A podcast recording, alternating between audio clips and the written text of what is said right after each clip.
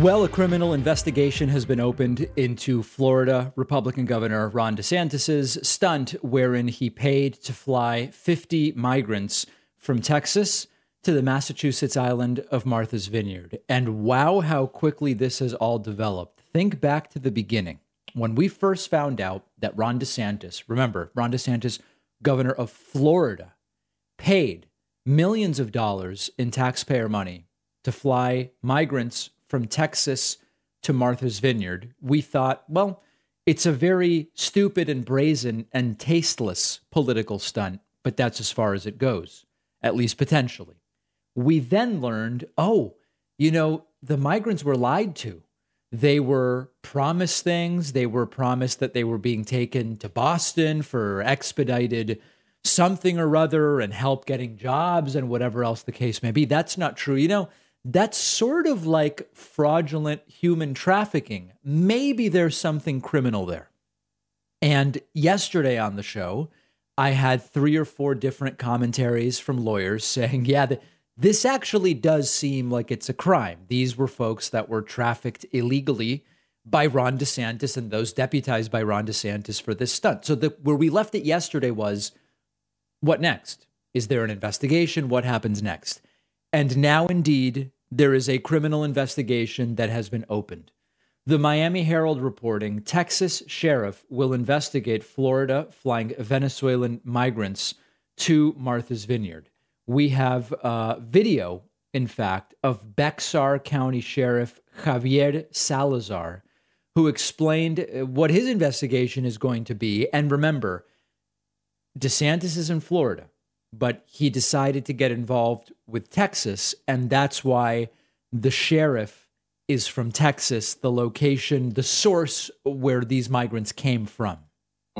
We are opening up a case uh, with an investigation with regard to the suspected uh, activities involving the forty-eight migrants from Venezuela that, as we understand it at this point, the facts of the case at this point, are that on uh, Wednesday, September fourteenth, uh, here in Bexar County in the city of San Antonio, uh, our understanding is that a Venezuelan migrant uh, was paid a, a, what we would call a bird dog fee to recruit approximately fifty migrants from the area around a migrant resource center on San Pedro uh, here in San Antonio. You know, they talk about Democrats as the criminals.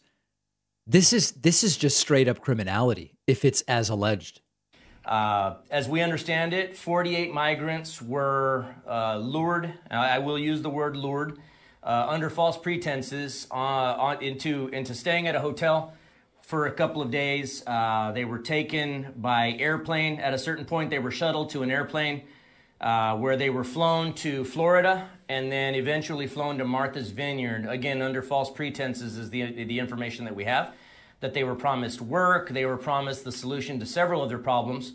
They were taken to uh, Martha's Vineyard from what from what we can gather uh, for nothing, for little more than a photo op, video op, and then they were unceremoniously stranded in Martha's Vineyard. Um, what infuriates me the most about this case is that here we have forty-eight people that are already on, on hard times, uh, right? They are here legally in our country at that point. They have every right to be where they are.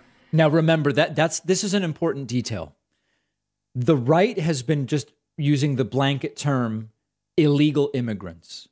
These are folks, as, as I understand it, and as it seems like the sheriff understands it as well, and we'll see if he even explains this, who were in the process of having asylum, asylum claims reviewed, meaning that at this particular point in time, these were not individuals subject to deportation for illegal immigration. This is an important detail. And I believe that they were preyed upon. Somebody came from out of state, preyed upon these people, um, lured them with promises of, of a better life, which is what they were absolutely looking for, and with the knowledge that they were going to cling to whatever hope they could they could be offered for a better life, uh, to just be uh, exploited and uh, hoodwinked into making this trip to Florida and then onward to Martha's Vineyard for what I believe to be nothing more than political posturing uh, to make a point. Well, look, we all know that during a, a political campaign, things can get nasty, things can get out of hand. Yeah. One. So the point here is criminal investigation is starting, and we're going to follow it very closely. Now, this may not be the only criminal investigation into Ron DeSantis' stunt, and I say uh, investigate criminally in all jurisdictions where this stunt um, uh, extended its tentacles. Business Insider reporting a Massachusetts state lawmaker representing Martha's Vineyard is seeking a federal trafficking probe, human trafficking probe, after DeSantis relocated migrants to the island. This article, again from Business Insider, says State Representative Dylan Fernandez, a Democrat representing Martha's Vineyard, called on the Justice Department to launch a probe after DeSantis chartered two planes for more than six hundred thousand dollars in taxpayer dollars to transport fifty migrants from Texas to the island last Wednesday.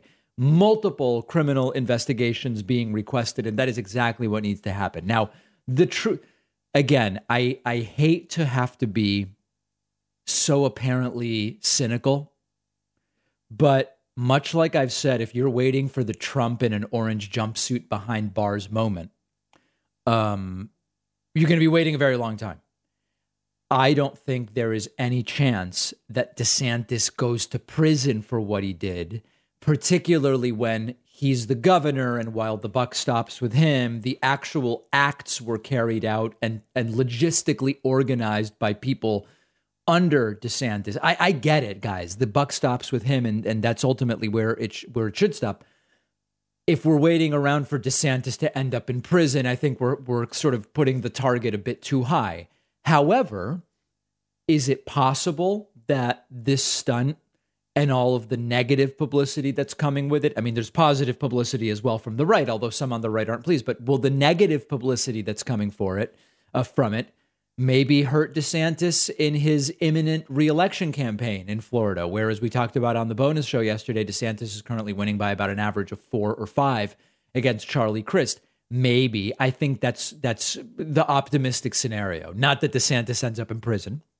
Uh, by the way, if you did what was done, except it was with young girls to lure them into prostitution, you damn well could end up in prison. But this is different. This is the Republican governor of Florida. But be that as it is, be that as it may, uh, whichever is your preference, um, I think the, the best case scenario here is this hurts DeSantis' reelection campaign. And he's, as of right now, looking like he's going to sail to that reelection. At least there's a criminal investigation. We'll leave it there for today. This is such a funny moment from Queen Elizabeth's uh, funeral yesterday. I had no interest in the Queen's funeral. I didn't watch any of the Queen's funeral. I just don't think it's not interesting to me. I don't think it's really interesting to my audience. Very few people even emailed me. You know, we get hundreds and hundreds of emails a day, and barely any about the Queen's funeral. No requests to cover it. Couple of emails from people saying the monarchy is outdated, with which I would agree. But this is just a really, really funny moment. So global media covered the Queen's funeral, and this included Australian media. And there is an unbelievable, dare I say, Kafkaesque moment where the new prime minister of the U K arrives, Liz Truss, and the Australian media covering it sort of says, we don't really know who's showing up now. We're kind of getting to the dregs. I think they use the pointy end or something like that. And then they're told, apparently in, in like an earpiece, that that's actually the British Prime Minister, Liz Truss. And it's just an unbelievable moment. Check this out. Instantly going viral. And, and I, I just love it. Who's this? No, hard to identify. Maybe uh, minor royals, members of the... I can't identify them we at this point. Yeah, these could be minor royals. One, unfortunately, they look like they could well be local dignitaries. It's hard to see. These are just locals of some kind. Looking at the backs of their heads, mostly. But I think we are now getting to the pointy end, as they say, of the. Was I'm just told that was Liz Truss, the new prime minister, in the distance that we could see behind that car. Well, thank you. And I love the little add-on of in the distance. Like, she's so far away from the shot, like way, way, way over there. It could have been anybody. It just happens to be Liz, Liz Truss. Someone had to tell us that that's who it was. Um, it, it, it is truly an unbelievable moment. And, you know, for there's no big point here other than how funny this is, other than this is all such a charade. It is all just such a charade. And, of course, everybody should get to have whatever... Um, uh, uh, service and funeral and whatever that they want and that the family wants and everything. We're not trying to deny that to anybody. But the entire pomp and circumstance around this funeral has just been something else. And this just sort of the cherry on top. Minor royals of some kind. It's the dregs. It's the bottom of the barrel. Oh, it's the British Prime Minister, very far away, out in the distance. All right, if you um if you're curious about that clip, you can you'll find it on our Twitter at David Pakman Show. You can also follow me on Twitter at D Pakman. We're going to take a quick break. We have a lot of very important things coming up on today's program. One of our sponsors is Sunset Lake C B D. Get affordable, high-quality C B D straight from the source. Sunset Lake C B D is a family-owned hemp farm in Vermont, growing premium C B D products for sleep and stress without breaking the bank. They ship directly to you from the farm, cutting out all of the extra costs with the big box stores. And because of their unique farm-to-table approach, Sunset Lake C B D products cost thirty percent less than the industry average. They have gummies, oils, flour, topicals. I'm a fan of Sunset Lake C B D coffee, which uses Rainforest Alliance coffee beans. Many people are trying C B D for stress or pain. Maybe you're someone who likes to take a couple of C B D gummies before bed for sleep. Well, now you can actually take it every time you want to, because Sunset Lake makes it so affordable without sacrificing quality. If you already love C B D or you want to give it a try, go to sunset lake c b d dot com. Use the code Pakman for twenty percent off. They are a socially responsible company. They support what we do. sunset lake c b d dot com. Use code Pakman at checkout for twenty percent off. The info is in the podcast notes. One of our sponsors today is Blue Chew, a unique online service delivering the same active ingredients as Viagra and Cialis in a chewable form and at a fraction of the cost.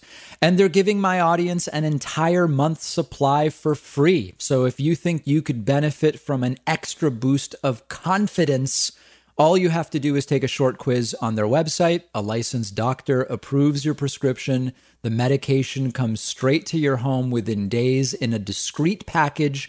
No driving around to the doctor's office or the pharmacy. No waiting around. No awkward conversations with your doctor. All of Blue Chew's tablets are made in the U S A. The entire process is just a few clicks. Go to blue chew dot com. The link is in the podcast notes, and they'll give you an entire month's supply for free when you use promo code Pakman. That's P A K M A N. All you do is pay five dollars for shipping. All right, let's discuss some of the goings-on of the last twenty-four hours as Joe Biden has continued to not really make a big deal out of himself one way or the other, but just kind of like be a very calm presence as president of the United States, doing some things that I like. And then n- certainly there are things I would like Joe Biden to do that he has not done, but it's just sort of been very normal feeling. The failed former president, Donald Trump, has been doing interview after appearance after declaration, showing truly how sick he is at this point in time. And the first example of this that I want to look at is an interview that Donald Trump gave yesterday to Newsmax. Uh, these interviews are These would make North Korean news anchors blush. These would make Russian propagandists say, oh, no, th- this is even too much for me. Here is a statement. Trump is completely scrambled. His brain is completely scrambled, where in the same fifty seconds, he says that he built the wall, but that he would have built the wall if he had only had three more weeks. And also quite telling that increasingly Trump is not doing interviews with Fox News. He's doing them with Newsmax. And that's all part of the sort of downfall of Trump. And we'll talk more about the data behind that claim in a moment. Mister President, you know, another issue that uh, the Biden administration is really completely messed up yeah. is the border. And it's just totally messed up, guys. Now what you have is Governor Ron DeSantis is taking offensive action. He's taking some of the immigrants and putting them in Martha's Vineyard. What do you think of that? Really an incredibly important thing that DeSantis did. I think that the border is such a disappointment because we had the safest border. We had the best border in the history of our country. We built the wall, and then I built additions to the wall, which could have been finished in Three weeks. I built He built the wall. Now, remember, the wall was defined as a wall across the entire border. He says, we built the wall, and then we could have finished it within three weeks. Wait, so did you build it or did you not? The majority of it, ah. and everything we said we were going to get done, and then they came to me and they wanted to know if we could do an extra one hundred fifty to two hundred miles. Yeah, they came to me with tears in their eyes, and they said, sir, we need another one hundred miles. No, listen, um, the promise that Trump made was a wall across the entire southern border by the end of his first term. Uh, by different accounts, something like ninety to one hundred and something miles were added. And of course, it's a wall that could be defeated with about one hundred dollars worth of parts from uh, a Home Depot or a hardware store. Donald Trump then said that the video of the search warrant being executed at Mar-a-Lago looks like a military coup, which is interesting language from the guy who tried to execute a coup. President, we keep hearing about uh, video recordings at Mar-a-Lago that would have captured Uh, the raid. Have you had conversations about releasing that footage? Right. Yes, uh, we have, and they would rather have me not do it because of the safety of the F B I agents that swarmed the place. Right. And Trump's really concerned with keeping the F B I agents safe. I don't think they wanted to swarm it, if you want to know the truth. I have a great relationship with people in the in in the F B I, but they didn't. We are very precise, and, and, you know, it's not a pretty picture either. It looks like uh, a military coup. It's not a pretty picture. Mm. You know, but they didn't want, they wanted to, uh, for the safety of the people that are on the footage, it's very clear, and for the safety of the people that are on the footage, they would, they've asked us not to, uh, not to put it out. But you know, it's very interesting that reality doesn't have any bearing anymore to the extent that it ever did, right? Anymore. Um, when these right wingers talk about things in the real world, right? For a very long time, the January sixth riot, coup, insurrection attempt, call it what you want. It was peaceful and it was beautiful and it was a great thing. And then all of a sudden it was, well, no, it was violent, but it was Antifa. And then it was, well, no, it's a, it doesn't really matter. It's just whatever they can say at the time. And now something that was very peaceful, the F B I shows up with a signed search warrant. F B I director signed off on it. Attorney General Merrick Garland signed off on it. Judge signed off on it. That now is a violent military coup.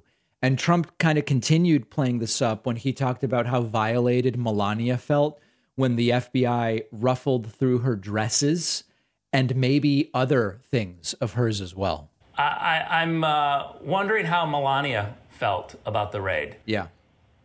By the way, a really hard-hitting question from, I believe this is Rick Grenell, who's like a former Trump staffer doing the interview. I guess he works for Newsmax now. Who knows?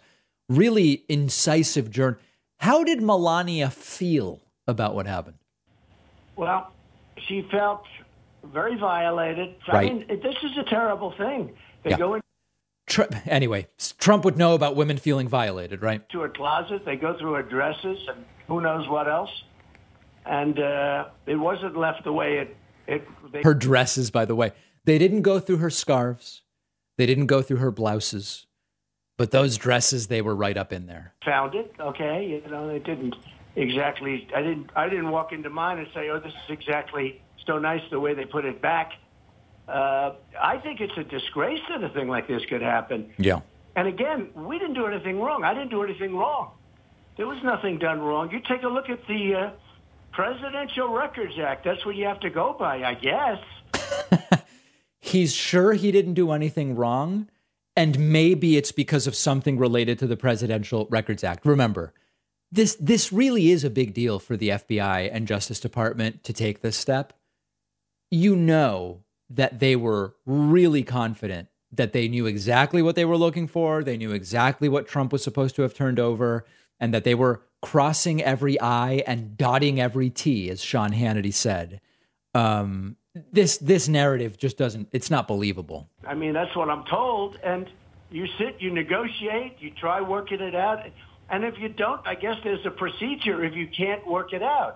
Yes. And it's, you know, they're making, they're trying to make such a big deal because what they want to do is politicize everything. Yeah, of course, it doesn't appear that that's the case. It appears as though the F B I gave Donald Trump a lot of time to return the things that he took, and they had reason to believe he hadn't returned it, and they were one hundred percent correct.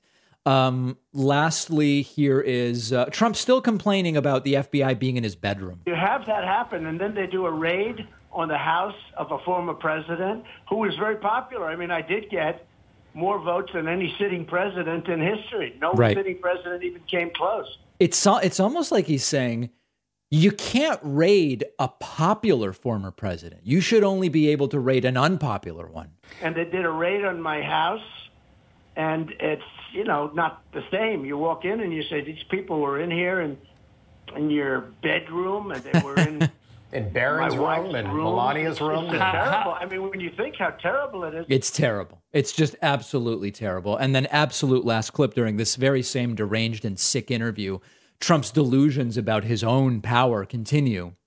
He says if he were still the president right now, he would meet with Putin and he would get that invasion of Ukraine ended. Mister President, it's Rob Finnerty. I don't think it can be overstated. Inflation was one point four percent on your last day in office. Gas was two thirty-nine right. a gallon. Uh, quite a difference twenty months later. Uh, speaking of Russia, Vladimir Putin wanted to showcase Russian strength in Ukraine when he invaded in February. Mister President, the opposite is happening. That is clear. If you were in the Oval Office today, how would you do more to yes. engage directly with Vladimir Putin to try to get him to stop this war?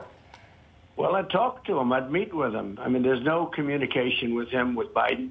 Obviously, there's not a lot of a lot of communication between Biden and these leaders. These leaders are uh, pretty brutal, and they're uh, people that you have to know how to deal with. And we dealt with them well. With China, we took in hundreds of billions of dollars of tariffs from. Now, remember that China doesn't pay the tariffs. American companies do. What's really funny about that is that when Hillary Clinton said this really, it, it wasn't a great thing that Hillary said. When Hillary said, you know, I went to Wall Street and I told them, cut it out.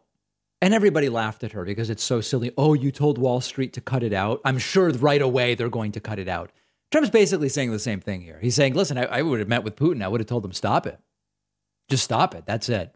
Uh, it's pathetic. And increasingly, Trump's visibility is coming on fringe networks like Newsmax. Not that Fox News isn't fringe, but it's at least in terms of cable subscriptions more mainstream. But Trump increasingly relegated to more bizarre interviews on smaller and smaller platforms. All right. I, I don't want to spend a lot of time on this, but I do want to show you just a couple of other clips. You know, yesterday I played a part of a very strange interview where right-wing actor Jon Voight, who seems pretty scrambled himself, I must say, Jon Voight was interviewing Trump, and Voight started weeping about how good of a person Donald Trump is. We now have more clips from this truly bizarre interview. And in this clip during this Jon Voight interview, Donald Trump tosses a word salad that I can't even describe as a chop chop. It's more of like a conf. It's just it's confetti is all it is. Check this out. It had to be, you know, approached and changed. You took that on and you made it into a great golf course. Right. And I think it's one of the most. Donald Trump's heroic golf course restoration is incredibly impressive to Jon Voight. Charismatic golf courses in the country now, yeah. Doral. Because of you. So I have that to thank you for. Thank anyway, you, Mister So President. I, I'm, I'm just very grateful for your presence in so many areas. But uh, well, I, first of all, I think it's so nice the way you express that. And uh, even the slight little tears that come, you, you're just a fantastic person. And I really want people to come together.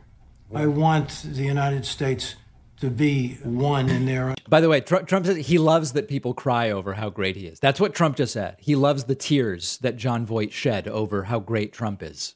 Understanding of the greatness of this country and wanting its future to be magnificent for the new generations to come. Right. And uh, and that means the the world will go toward peace. So I I say to the folks, I say, let's stay in hope. Let's appreciate our country, and let's uh, appreciate those who are capable of turning the tide and bringing us back to uh, the greatness that we were given by our founding fathers. So, well, I want to thank you, and we love the country. The country's in trouble. It's got to be solved fairly quickly. Uh, yes. It, there is no choice but to solve the problem, but it's a big problem. It's a big problem. And I hope it continues forward, and we love Israel, and we hope everything's going to be okay. Sure. What? Uh, a lot of good moves have to be made, or it's not going to be okay. And right. we uh, say God bless you and good luck. John, thank you very much. I appreciate it. Thank you very much for this time, Mister President. Yeah. Um, what an unhinged and disjointed word salad, just attempting to throw bouquets at each other, but kind of failing. Here's, I played a short part of this clip yesterday where Jon Voight cries over how great Trump is. Here's a little bit of a longer, a bit of context on that. And they tell a story. You went went into the place and you uh, you checked on the place, and whenever somebody, you come to anywhere, everybody says, he knows everyone who works in every one of his facilities. Now, I know you have places all over the country.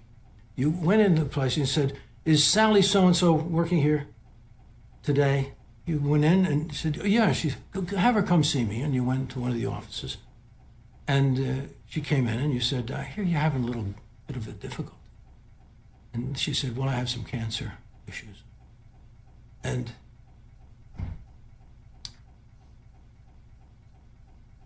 see, I'm getting emotional. See, this is from the, you, you keep saying the champ. You can't, you can't watch the champ without crying. Well, I can't, I can't go, go through this story without crying. And you said, I'll take care, uh, let me take care of the, uh, of the, uh, whatever it's going to cost. You know, I want to take care of you. You're valuable to me. Whatever that is. I mean, that's who you are. By the way, I know that Voight doesn't necessarily mean it in a literal sense, but you're valuable to me. That's exactly the theme of how Trump sees his own supporters. I've told you all this before. Trump cares about his supporters to the extent that they're useful to him, even though really they're the folks that he spent his entire rich life trying to not be around. And this is all just so bonkers. I've re- tried to research this. I was not able to find any evidence that Trump paid for anyone's cancer treatment. I saw on video that Trump made fun of a disabled reporter. That we all saw. That we know took place. We saw the video. This story about Trump paid for someone's cancer treatment, I was able to find no proof of it. Okay, very quickly, Trump's approval has plunged to its lowest in a year. Now, I'm going to show you what the number is. And the number is actually kind of scary. Newsweek reports Donald Trump's approval rating plunges to lowest point in over a year. This is based on an N B C News poll, fifty-four percent negative approval rating and thirty-four percent positive for Trump. Okay. Trump had the same fifty-four percent negative in August, but a slightly higher positive of thirty-six. Trump also had thirty-six positive in May and March, thirty-seven in January. Okay. Doesn't matter. So there's two things going on here. Number one, clearly to some degree, the country is reacting to the absurdity of what this man has become. It's a joke, it's a complete and total joke. And more and more people have moved away from Trump. That's a good thing.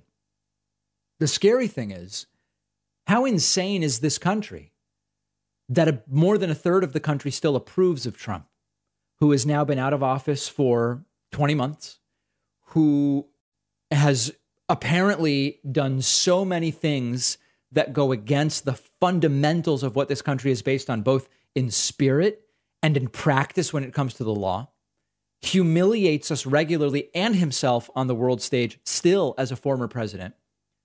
And more than a third of the country, when asked, says, I think I think Trump's great. I, I highly approve of Trump. Yeah, he's fantastic. And there is a um, there's an excerpt from a book written after World War Two that describes how just ordinary Germans in Nazi Germany descended into a state where there was relatively high approval of Hitler and his uh, Nazi regime. And um, you can Google this. It's uh, it, pr- the uh, University of Chicago has an excerpt from it. The book is They Thought They Were Free, The Germans, nineteen thirty-three to nineteen forty-five. The book is by Milton Mayer. And there's an excerpt called, But Then It Was Too Late. And it talks about the slow descent into, yeah, I mean, I guess I do approve, even though if you if we now went back six years and described what Trump is now, you wouldn't say, would you approve of that? You wouldn't get thirty-four or thirty-six percent approval. You wouldn't. but there's this slow descent, slow descent into madness. Um, one other piece I think is a good idea to read if you want to understand what's going on is by Alex Shepard in New Republic. It's called Donald Trump is More Deranged Than Ever. As his approval ratings sink, the president is more and more unhinged and more willing to indulge his most dangerous followers. And that's very relevant to, you know, we saw this QAnon moment during Trump's Ohio rally over the weekend, also extraordinarily dangerous. That article, which we will link to, instructive and informative and very, very scary. Let's take a quick break. We're going to be right back after this. I often have a very hectic schedule, and I don't always have the time to plan the exact nutrition of all of my meals. But our sponsor, Athletic Greens, just makes it easy to make sure I'm getting the nutrients I want. I've been using it for almost a year now, and it's great. A G one by Athletic Greens is a delicious plant-based blend of seventy-five high-quality vitamins, minerals, and probiotics from whole food sources. If I have just one small scoop of A G one a day, I know I'm getting the nutrition and nutrients that I want that support all of the things that are important to me. The only alternative would be to take twenty different vitamin pills and things every day. I'm not doing that. I don't want to do that. A G one is super tasty. You can put it in a smoothie. I drink it straight. I just like the veggie taste of it. Achieving good nutrition and feeling your best does not have to be complicated. You can make A G one part of your daily routine the way I have done. When you go to athletic greens dot com slash Pakman, you will get a one-year supply of vitamin D and five free travel packs. That's athletic greens dot com slash Pakman for a one-year supply of vitamin D. The link is in the podcast notes. It is great to have back on the program Benjamin Dixon, host of the Benjamin Dixon Morning Show, who is uh, up to some very important work, I will say, which we're going to talk about. Ben, always great having you on. David, it's a pleasure. Thanks so much for having me. So Christian nationalism, you know, sometimes there's this shorthand when, when people say, well, what, what does Christian nationalism mean? And you can imagine a spectrum where on one side you have separation of church and state, where whatever one's religion is, it has nothing to do with civil government. Mm-hmm. The shorthand that sometimes is used is, well, the op- opposite side of that spectrum is, for example, Marjorie Taylor Greene, who says, no, m- her Christianity should be exactly what dictates and determines how civil government should operate. Is that the right way to think about this movement? Absolutely. I think Marjorie Taylor Greene inadvertently gave us the perfect lens through which we need to understand this threat that's coming from, I would like to say, my colleagues uh, in the Christian faith, but there is a sect of Christians who believe that their specific brand of Christianity should be what dominates the entirety of society. And clearly that's a threat not only to those who choose not to believe or have any other belief, but it's a threat to those of us Christians who simply do not believe in the sectarianism and the tribalism of Christian nationalism. Has something materially changed since, like I remember in the early days of my show, there would be the televangelists and you would see a little bit of an inkling of this Christian nationalism, but you, you didn't see as much overt, you know, you can't be Christian and vote for a Democrat. Uh, preaching politics from the pulpit. Was it there but less overt, or has something actually changed? There's It, it, well, it certainly has been there the entire time. There's always been a faction of the Christian uh, religion that believes uh, in dominionism, and through dominionism is quite literally the best way to describe it. They believe that they have the authority to dominate society. Some of them even go as far as believing that they should bring, do what they can to um, expedite the apocalypse, so to speak. That trend has always been there, but what kind of control they had inside of the Republican Party, um, that was a different question. And we saw back when I got started, even I got started around the Jeremiah Wright time, there was this belief in the Republican Party that they could capitalize on the evangelical vote without having to subscribe or bow down to the more zealotrous form of evangelical, white evangelicalism to be specific. And we see now that after years and years and years of getting the votes of these particular types of evangelicals, that group has taken control of the Republican Party. Can you mention white evangelicals? Can you talk a little bit about the the kind of racial breakdown of these movements? Because we've known for a while that Uh, for example, in the Prop eight era in California, there certainly are conservative religious values in black churches. That's right. But is there a difference in terms of the political application as it comes to Christian nationalism between some of these different groups of churches? Absolutely. I think back, I harken back to the uh, statement from Malcolm X that eleven o'clock on Sunday mornings is the most segregated time in America. And that's because there's a fundamental difference between black Christianity and white evangelicalism. Not so much in terms of our belief in Jesus. That fundamental belief in Jesus is the same. But you have to take into context, when black people were praying for deliverance from Jim Crow, praying for deliverance from slavery, we were literally asking God to deliver us from white evangelicals who would lynch us on Sunday morning and then go to Sunday school. So the difference really lies in the value of human life in terms of black people, um, the willingness to Um, decapitate the entire message of justice. You think about the Thomas Jefferson Bible, uh, where they completely erased any semblance of justice and the, the narratives of setting free the captive. They took that out of the Bible and gave that to the slave, be- the enslaved person, because they under- fundamentally understood that that messaging would galvanize a black liberation movement, which inevitably happened anyway. You know, I got a call, I think it was last week or the week before, from a self-described white progressive Christian.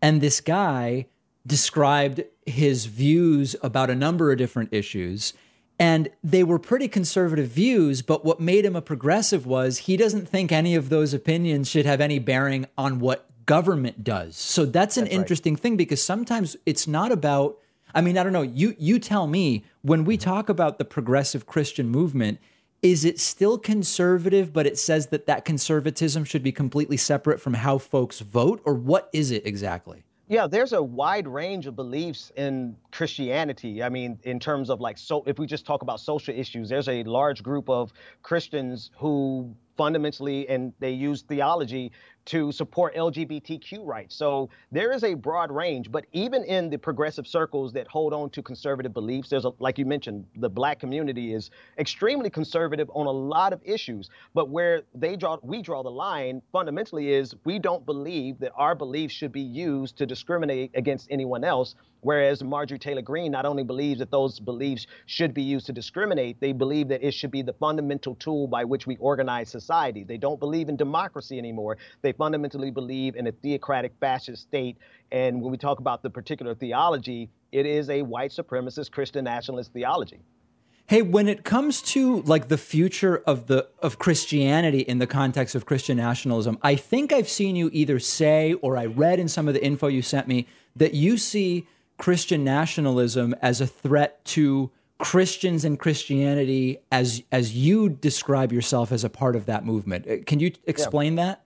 No, absolutely. Uh, in the clip that's going viral now, there's a uh, uh, there's a particular white evangelical pastor who was disgusted with the fact that black people call ourselves Christian.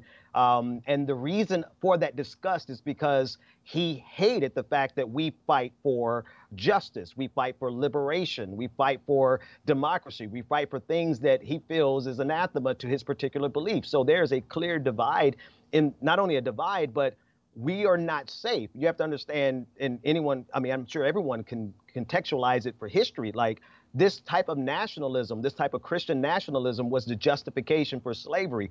It's now being used as a justification for the bigotry that we're seeing on every front. So I don't think black Christians are safe at all. I think we are going to be targeted just as much as, let's say, the L G B T Q I A community. It's been interesting, I guess interesting, I don't know, there's probably a different term for it, but it's been notable that Christian nationalism has grown arguably as much as at any time in the last couple of decades during the presidency of a guy who clearly was lying about his religiosity. Like, it's very, right. very obvious that Trump was never religious. Trump was never against abortion. He kind of contrived all these things in the run-up to being the Republican nominee because Democrats weren't going to going to make him the, the, the nominee.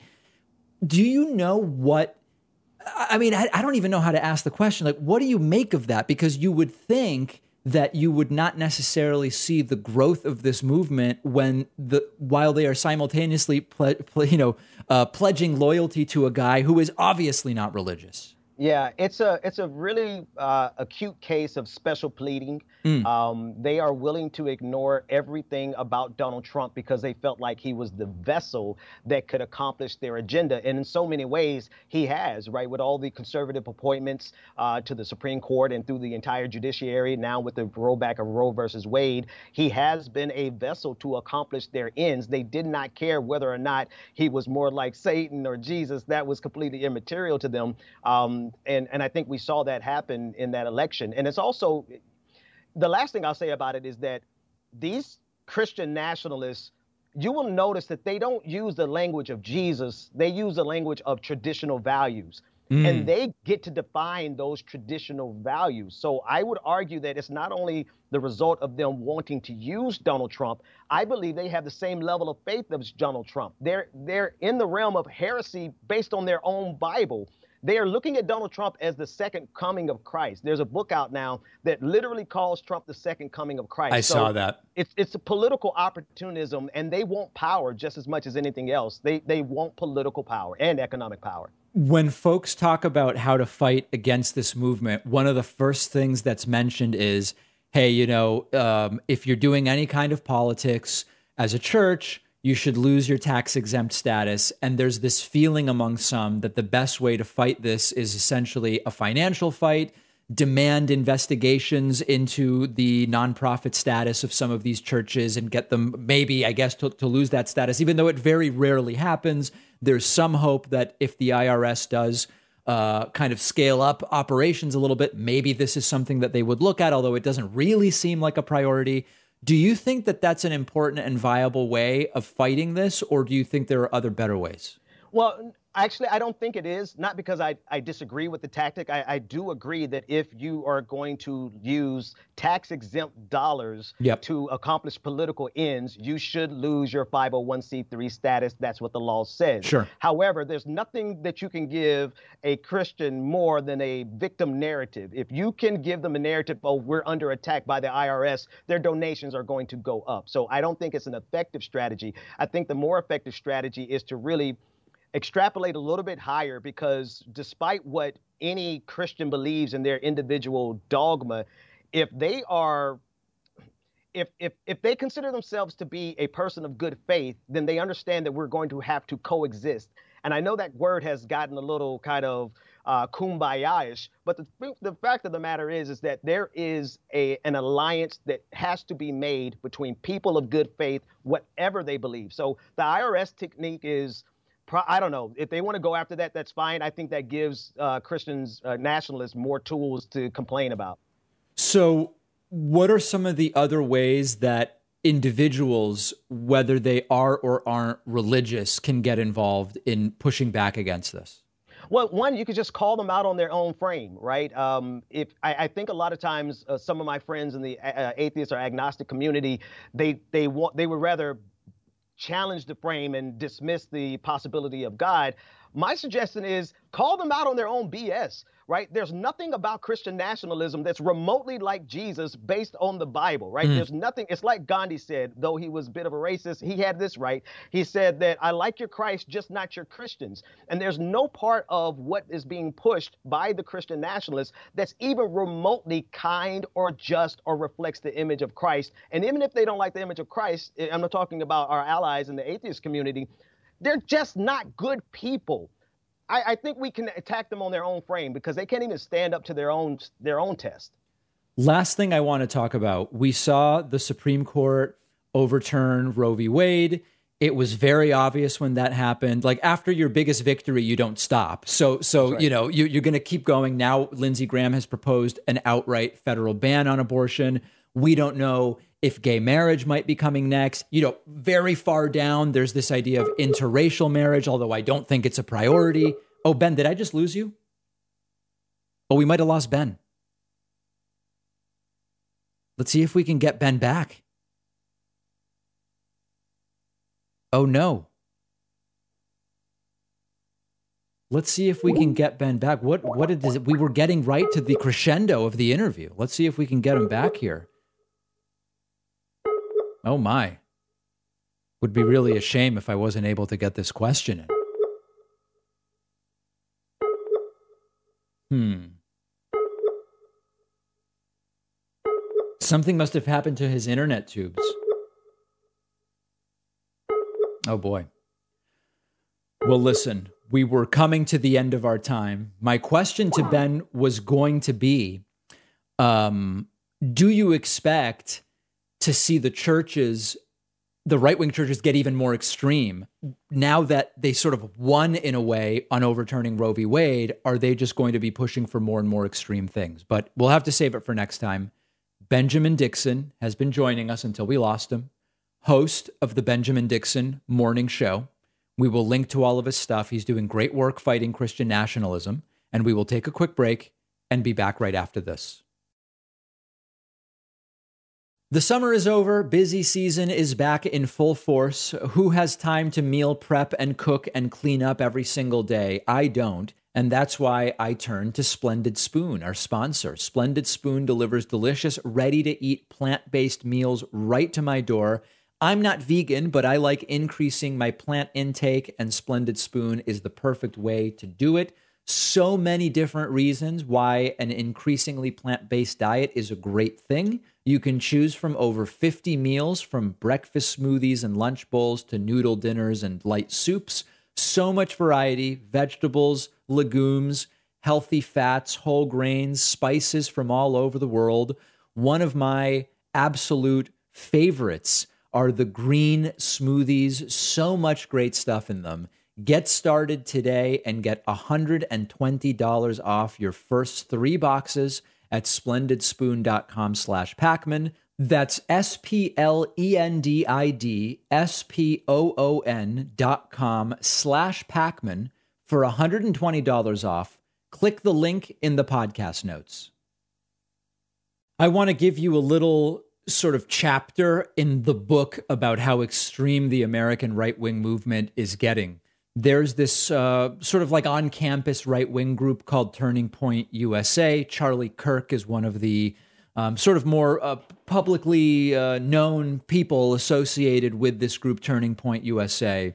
They have now jumped fully into this sort of conspiracy QAnon Alex Jones fray, to the point that at a recent event called Defeating the Great Reset, the Great Reset is a favorite idea, I guess we would call it, of people like Alex Jones and Steve Bannon and those types. Charlie Kirk actually interviewed Alex Jones. This was at one point sort of like, cons- I, I never considered them this, but considered by the right a very mainstream right-wing group, just indoctrinating college students into basic conservative economics and this type of thing. It is completely over the hill insane at this point in time. And I'm going to play for you a clip here of Charlie Kirk making a really big deal of, I mean, listen, after all, it's just Alex Jones. It's just a conspiracy theorist. This is the great thinker that Turning Point U S A is bringing to its attendees. It's it's sad, but also scary in that it shows how extreme this movement has gotten. A special remote guest for you. Now, I only ask this, since we're doing the remote guest, um, while I'm while we're talking, I just want to make sure our guest can hear everything we're saying and all that. So I was told by everybody, it's not the President Trump, but it is going to make you guys wait till you see this. All right? Wow. Must be pretty good. In fact, this man is more hated by the media than Donald Trump, and that says something, okay? Which is, so if you're going to talk about the Great Reset, right, then you have to have... Which, by the way, I don't know why you would, but... Someone who's the most banned man in America, Alex Jones, joins us. How exciting. Huh? We're now going to get the truth.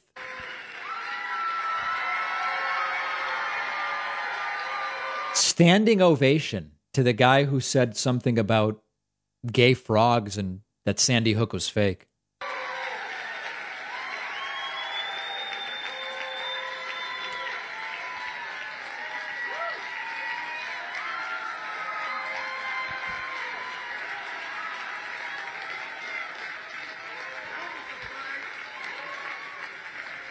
So Alex, whoa, Alex, welcome remotely. I was told by all the people, like, oh, you can't have Alex at your event, which makes me just want to have Alex even more. anything that people say is bad is actually good. That's fundamentally conservatism. Sometimes, the, and, and I, I want to be reactionary conservatism, sometimes things that people say are bad are actually just bad. Alex, you wrote a book on the Great Reset. What is the Great Reset? Why did you write the book? Well, I saw C. Bannon yesterday, and he's absolutely right, and I, and I love the you know the title. And the- yeah. Um, they are now including Alex Jones in official Turning Point U S A events. Here's what I hope you will glean from this. These are considered the thinkers among the right. These are considered the thinkers among the right. Here's one more clip where Alex Jones talks about cows biblically. Let's let's zero in on the food thing, Alex. In particular, they are fascinated with getting rid of meat. Talk more about that, but also talk about the other implications of getting rid of meat. Testosterone levels, maybe replacing it with this synthetic nonsense that Bill Gates just happens to also be an investor in, by the way, super crony capitalist. Talk about the why they're so incredibly focused on eradicating meat from our planet. What's going what's going on with this? Yeah, tell us. Well, if you go back to Genesis, anybody should go read it, written three thousand plus years ago by amazing Jewish scribes. I'm so not anti-Semitic that I'm going to call the Jewish scribes amazing. Inspired by God. They, I mean, in the first chapter, they just keep talking about cows and meat all day long and saying that's the real symbol of freedom. Now, Moses said later, we're not going to worship the golden calf. That's idolatry, but they were worshiping a golden calf. Let's let's. This this guy is truly pathetic. And I want to tell you what the real scam is here. The real scam is this entire movement pretending to care about the Bible. We talked with Ben Dixon about this in the last segment, and he says, these people aren't even really Christian. Um, this was the moment at which point it became clear that the five, six years that followed were going to be Republicans pretending to care about the Bible. Okay. You mentioned the Bible. You've been talking about how it's your favorite book. And you said, I think last night in Iowa, some people are surprised that you say that. I'm wondering what one or two of your most favored Bible uh, verses are well, and why. I, I wouldn't want to get into it because to me that's very personal. You know, when I talk about the Bible, it's very yeah. personal. So I don't want to get into there's verses. No, I don't no want to get into. There's no, no verse I, I, that means. By the way, notice how articulate Trump was, even just how much more articulate Trump was, even just a few years ago. It's a lot to you that you think about or cite? The, the Bible means a lot to me, but I don't want to get into specifics. Even to cite a verse that no, you like? No, I don't want to do that. You're I mean, an Old Testament guy or a New Testament guy? Uh, probably equal. I think it's just an incredible... Are you a pancakes or a French toast guy? Eh, both are good. Both are really good. The whole Bible is an incredible... I joke uh, very much so. They always hold up the art of the deal. I say my second favorite book of all time. But... Uh, I just think the Bible is just something very special. It's super special, and Donald Trump is not going to say any, any more about it. These are the exact type of panderers that Ben Dixon was just warning about in the last segment, who he is fighting against. Really scary stuff. All right, this is this is sad news. Our good friend who has filled in for me before, uh, Jesse Dollimore, announced yesterday that he sadly has cancer, and he has a whole video message about it to his audience. And he explains that he went in for, and this is, there's a Twitter thread that you can look at. Um, he went in for a colonoscopy late last week. And yesterday he was told that he has colon cancer, and uh, there's a mass, and it is um, adenocarcinoma. Does not yet know the stage or the prognosis, but believes that it's not stage four, meaning it hasn't spread to other organs. Jesse's going to need surgery. He is going to then learn, is it stage one or two, in which case that's hopefully the end of the journey, or as he writes, if it's three, then he would start chemo. There's a lot of uncertainty, and um, we are all pulling for Jesse. As uh, as I tweeted to him yesterday, I was just on a call with Jesse because we were working on some stuff, and Jesse has super graciously filled in for me in the past, uh, last summer, and he's just a really nice guy. The the the thing about Jesse is that um, the nice guy that you see in his clips is really Jesse, and um, it's horrible news. And I know that lots of our other friends in the uh, progressive media community are rallying around Jesse. There's no ask here right now. I'm just telling you all about something in the community that's going on that's that's horrible. So um, feel free to send Jesse a tweet. We're, of course, wishing him the best, or, you know, you can leave positive vibes over on the video clip that he did about this, or really just whatever. Uh, but we send Jesse our best. Really sad news. And we hope to have good news from Jesse about treatment and prognosis sooner than later. All right, Jesse, everybody here is pulling for you. If you have something you want to say to me, and there's never an easy transition out of uh, out of a cancer diagnosis. If you have something you want to say to me, you can leave a voicemail at two one nine, two David P. Um, the Eggman actually called in. We we could use a little levity. The Eggman called in, and you know, we did this story yesterday about how Mike Pillow says he's suing the F B I. He's suing everyone. And of course, we all know how silly these lawsuits are. Eggman says, you know, think about it. If you're Pillow's lawyer or lawyers, and you know he's got three hundred million dollars, you'll sue whoever the hell he wants you to sue. Take the money and run. This is the Eggman's perspective on that. Hey, Dave, imagine you're Pillow's lawyer, one of his lawyers. Yeah. You're at this meeting at Hardee's or Arby's, wherever they go.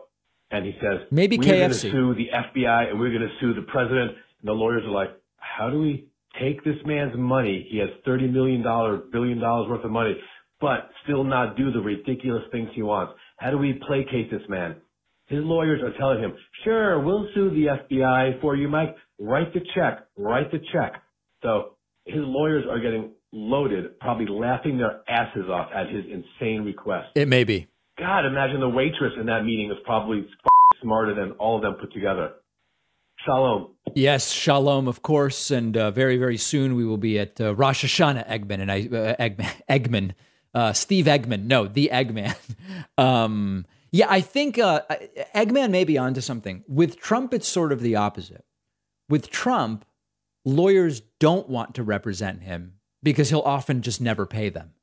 With Pillow, assuming Pillow pays, lawyers will probably be willing to do whatever Pillow wants. Sue the F B I? Sure. Sue the Secret Service? Sue the C I A? Yeah, why why not? Let's sue everybody uh, if they can actually rack up money from Pillow. Uh, Eggman may well be onto something. On today's bonus show, we are going to talk about the first in the nation law protecting children's online privacy. The law is out of California. We will describe it and we will discuss it. For those of you who uh, listened to the first season of the Serial podcast, Adnan Syed has been released from prison. And what that means, if you did not listen to Serial the first season, you would know, but I will, I will explain all of it on today's bonus show. I think it'll be a really interesting conversation. And we are also going to talk about the Illinois plan to end cash bail and the uh, end the criminalization of poverty. It is not a perfect law. It's not. But we don't want to let the perfect become the enemy of the good, to quote the great Ted Kennedy. Uh, and we will discuss that on today's bonus show. You can sign up at join pakman dot com. If you missed yesterday's one-day membership special and you would like to take advantage, just email in info at david pakman dot com, ask for the coupon code, and it shall be sent to you, so you can take advantage of it. We will see everybody on the bonus show in a moment, or otherwise back here on the podcast tomorrow.